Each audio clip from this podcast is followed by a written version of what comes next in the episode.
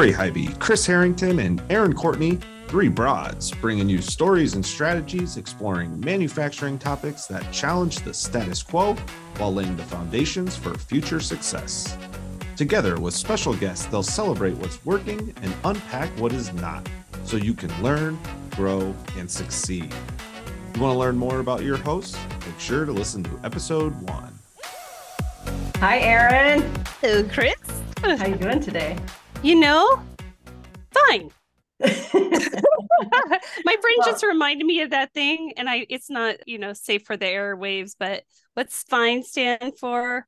F I. What is it? Have you guys heard that? F. I haven't heard it. Emotional something. I don't know. It's got some. That's the kind of fine I am. yeah. Okay, so you're that kind of fine. I'm that kind of fine. Yeah, I'll look We'll it up. you- We'll take you however you are, and then hopefully by the end Thank of the show, you. will be even better. I'm just curious if there's anything. I know this is going to date the show a little bit, but we've entered the fall season in Wisconsin. Anything in particular you're interested in for that?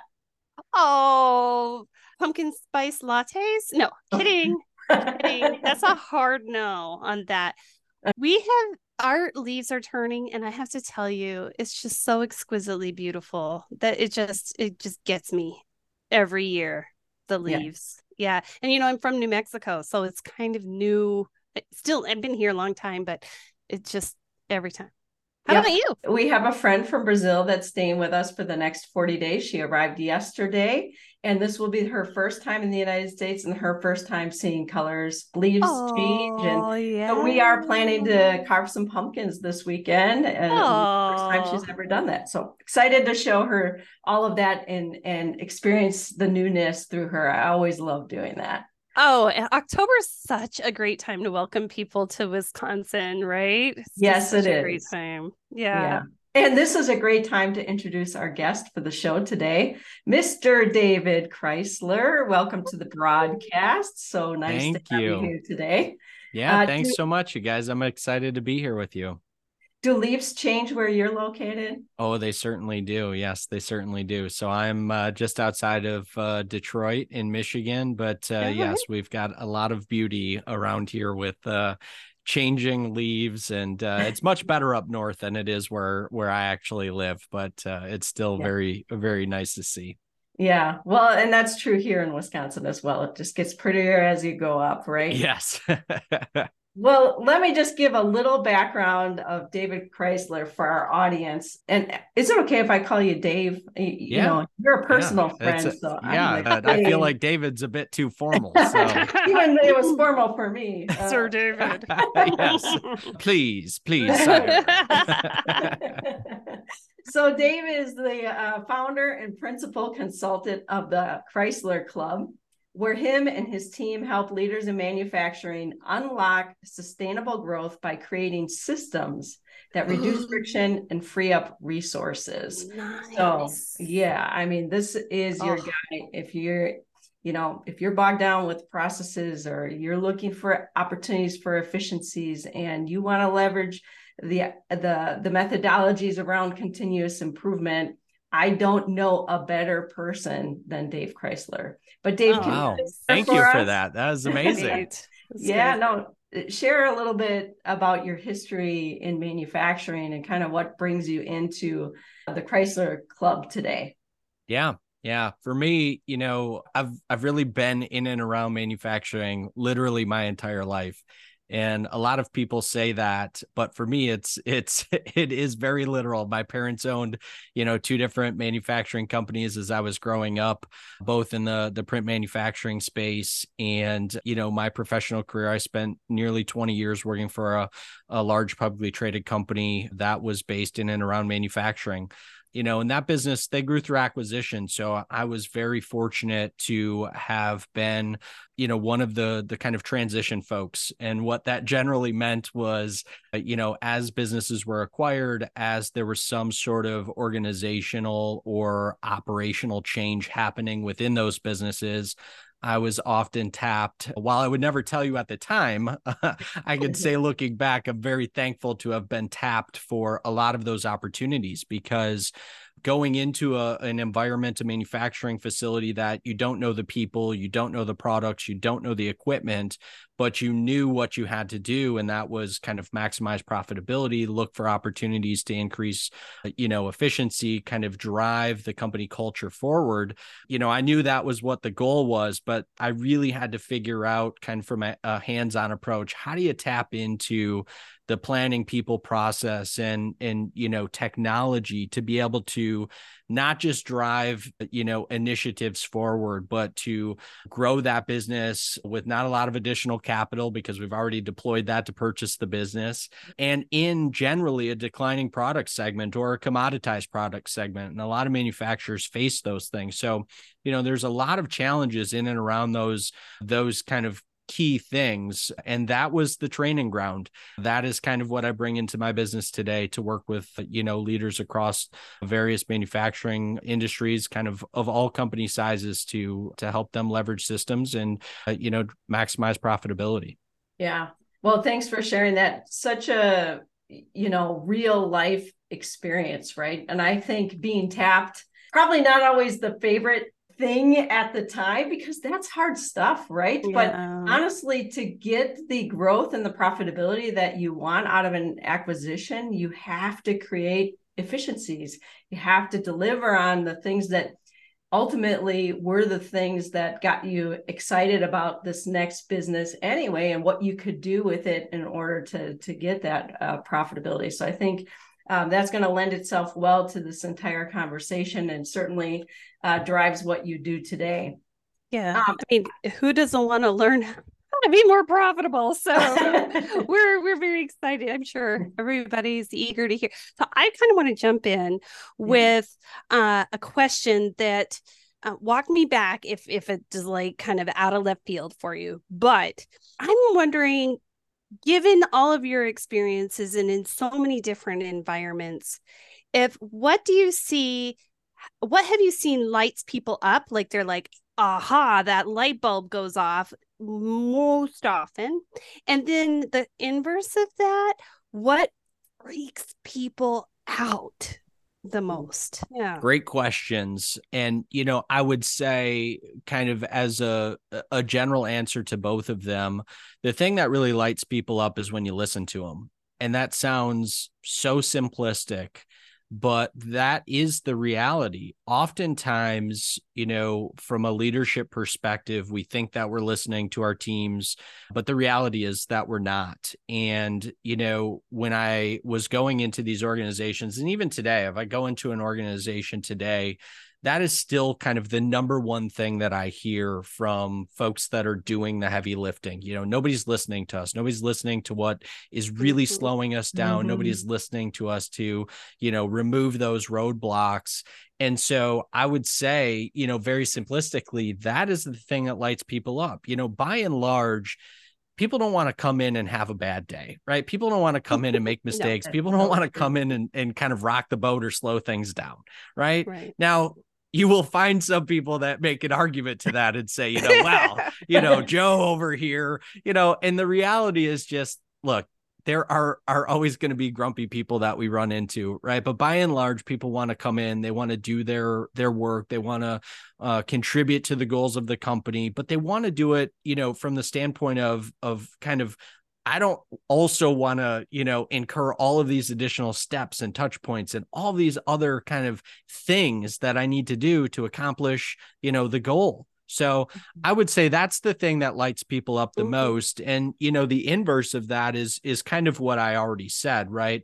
It is the the roadblocks that we often put in front of people. And and one of the easiest ways I can say that is very often when I am looking at a system, right? So a mm-hmm. series of processes that may or may not be executed through technology. Generally speaking, you will find technology that is in place where the processes have been defined kind of after the fact. And what mm-hmm. happens in that scenario is that you require people to execute process in a very inefficient manner because mm-hmm. that's what the output is that we're requesting. And mm. so that's the inverse of it, right? It's it's beyond just not listening to your team and saying, "Hey, this is really a pain for me," or "This isn't working for this specific reason." Kind of goes to that next layer down where we've kind of done things in reverse in an effort, which is crazy, right? In an effort to streamline things, but, but yeah. because we've attacked it from the wrong direction, we're actually slowing down our own progress. So we're getting in our own way of, you know, really mm-hmm. moving the needle within our business. Yeah. You, you know, that takes me to kind of where I wanted to even go because I, I love your answer. And I especially, you know, love listening to them. So, so true. And that it can be applied everywhere. But I, am going to throw out a few words to you. Okay. So, standards, processes, continuous improvement, quality control, increased efficiency, aligned work structures, strategic planning, right? These are words that we hear all the time in manufacturing. And I think we all understand that when we do these things well, or we put the standards in place, we have quality control, things will work better. Our system systems are going to work better. But why in application is it absent? So when you ask for the standards, they're not there or they have to really go search for them because they're they're not uh, easily available or they have work structures defined but again it's all dusted and it's in a paper manual somewhere that they can't access. So can you just talk about this? Because we do we talk about these words. I know these for our listeners the audience is going to understand that but why do they just go why is it absent yeah, right. it's you know, it's really the million dollar question because, you know, uh, from my perspective and and my background and the things that I see, right? We talk a lot about, you know, root cause. Okay. Manufacturers love to talk about root cause, you know, and and lean folks and ISO folks. Everybody loves to talk about root cause.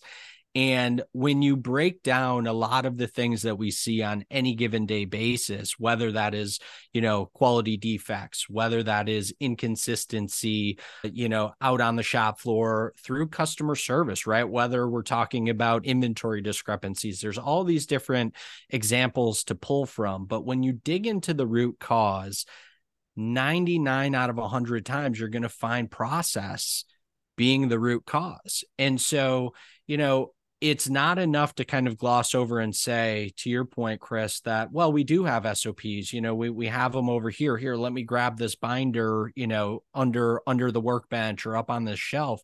You know we need to be able to not only provide sops but we have to provide them when, where, and kind of how people need to utilize them, right? So, yeah. how often have you been into a, an environment where you say, you know, an an SOP manual, but that's just it. It's it's a manual binder, it's a bunch of printouts. Are you really going to pull that over when you need to do a, a, specialty die change or something like? No, heck no, you're not going to go reference that because well, I've done this a hundred times. You know, mm-hmm, well, what happens when you forget? You know, the one bolt that needs to be torqued down to X spec, and so that I think is the big miss. People talk, kind of talk, hey, this is important. But when we get down into the weeds of it and mm-hmm. you start to look at what that documentation is, how can we access it? How can we search it? How are we making it helpful for our folks to execute against it? It, it's not good enough that it just exists, right. you know. And in mm-hmm. most in most organizations, it doesn't even exist, you know. so let's just kind of be real about it you yeah. know and that's okay right because you know the first the first way to address a problem is to say that i have a problem right. so you know well so you just you kind of alluded to it i'm curious about just nuts and bolts using that term again.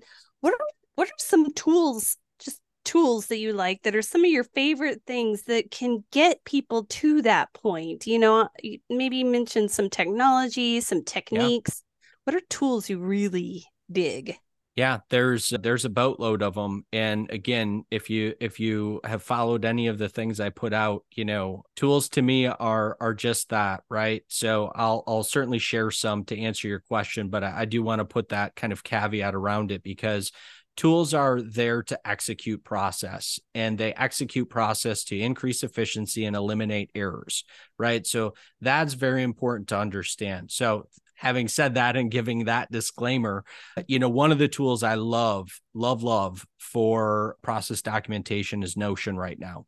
Notion is Notion. Yep. Uh-huh. Notion is a free tool. It's a paid tool if you want to employ kind of team uh, methodology within it, but you can get, you know, an, an account for free.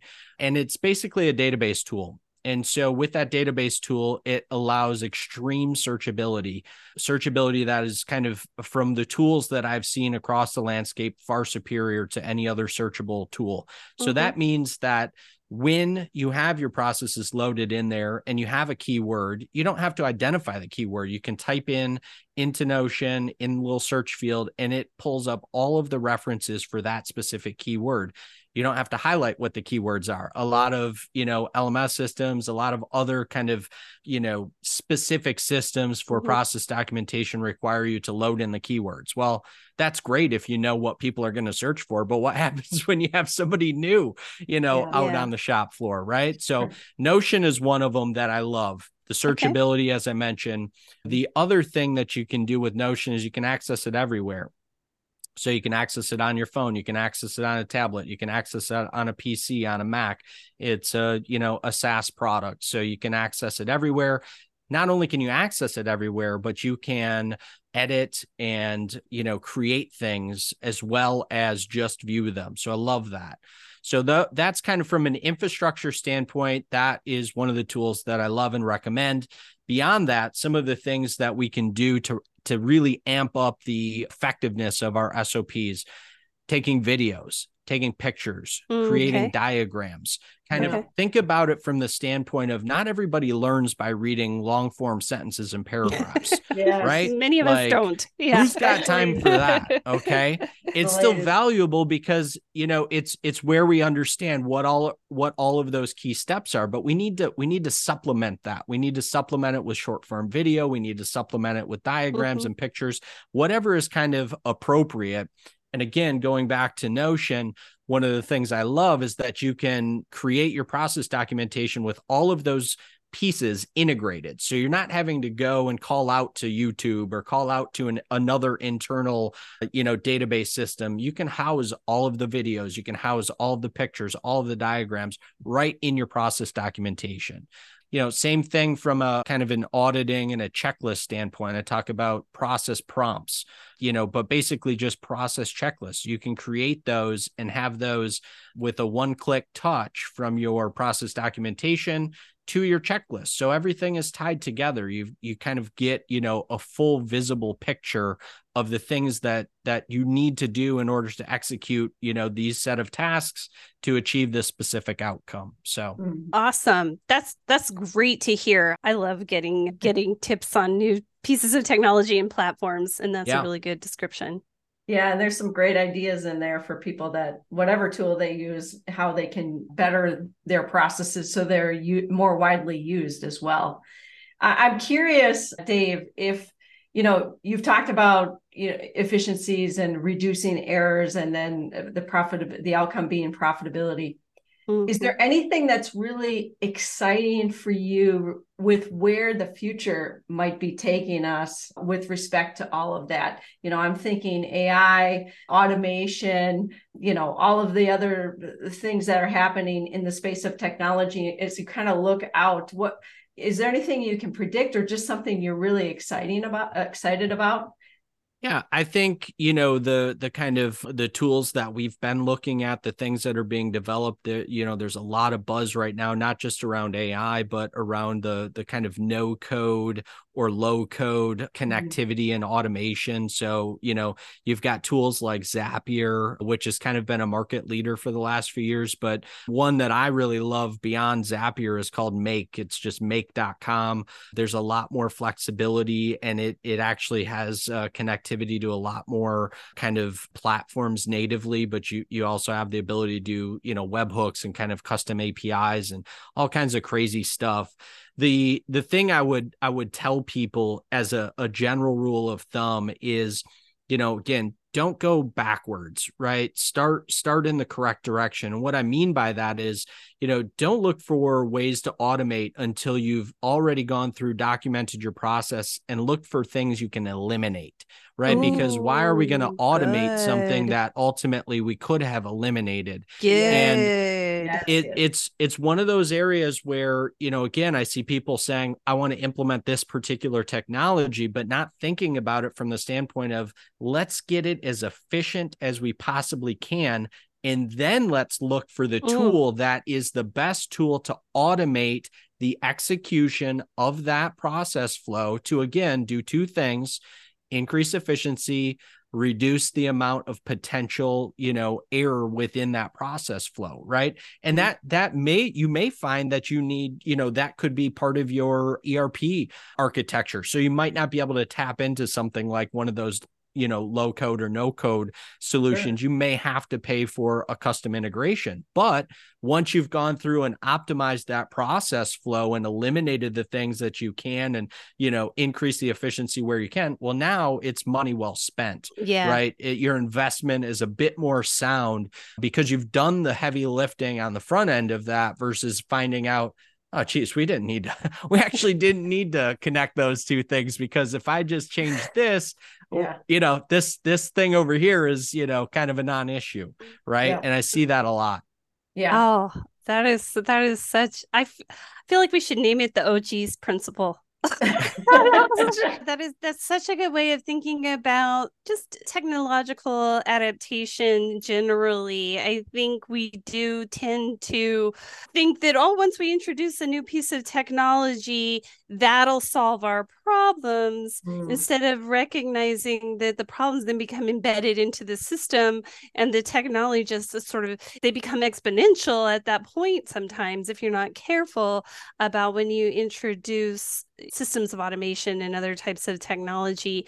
And so, look, take a good cold hard look at what you got, yep. do that assessment, and yep. then go in for the the big hooks. So that's good. I like it yeah. a lot. Yeah, I mean it's it's honestly it's the reason that depending on who you want to cite, but you're going to see statistics in the, you know, 70, 80% range of technology adoption and failure rates because yeah. of exactly that where you know, we think that the features and benefits of the technology are going to help us, you know, create our own best practice, our, our own best process mm-hmm. practice. And the mm-hmm. reality mm-hmm. of it is the people doing that task on any given day basis, they are the ones that understand what's slowing them down, what additional information they have to go seek from outside sources or outside, you know, systems or resources. And so if we start there and you know document and you know create process maps and then look for those ways that we can again eliminate things or streamline then once we have all of that look for that piece of technology that is going to you know improve that that execution of process flow i would guarantee that that failure and adoption rate would be significantly lower even at the enterprise level we often go about things backwards yeah. Oh, yeah. Yeah and then it's more fun, right? To do it correctly. Like yeah. then, then you get all the wins. More expensive. well, I think in the world of everybody wants to go fast, right? You just laid out a, a mic drop moment that if you do this work first, you will be able to go faster later. And so do the work. Pain processes can be painful you know, diagrams, structures, getting everybody to agree, improving, eliminating. It's, I don't think anybody ever, ever said, I love doing that not in my experience, right? It's painful. But in this world where we want to go fast and we want to be able to respond to market conditions and things that are happening, or we want to take that next acquisition because we see it could add to our business or add to the value we deliver to customers, let's take the time to do this work. So, yeah. mic drop yeah. moment there. Yeah. Yeah. Yeah. It's still hard work there's we're not going to be able to replace hard work with all the technology in the world. We'll be working differently and maybe getting different things done but stone by stone that's how we get there. And i think one of the things that's exciting about process people and who would ever put those words together right is that is that they they see that as a challenge that's really energizing and i i imagine that's something great about working with somebody like you dave because when when it, the responsibility is yours and your organization and your company it can feel like such a burden. And then to have a partner who sees you know the yeah. joy in doing it and the pleasure and the excitement of finding all those inefficiencies that must be a great partnership. Yeah I mean, it's a lot of fun. It's, you know, it's it's the stuff that I, you know, as crazy as it sounds, it's the stuff that I love to do because it's such an unlock in business, you know, and and it doesn't matter the size of the business either. You know, I've I've worked with some smaller companies who, you know, kind of say, well, why why do I really need to do this? You know, we've we've got a small team of people. Maybe they're, you know, five people today. It's like, well, the next question is, well, what do you want to grow this business to be? Do you always want it to be five people? Do you want it to be 50 people?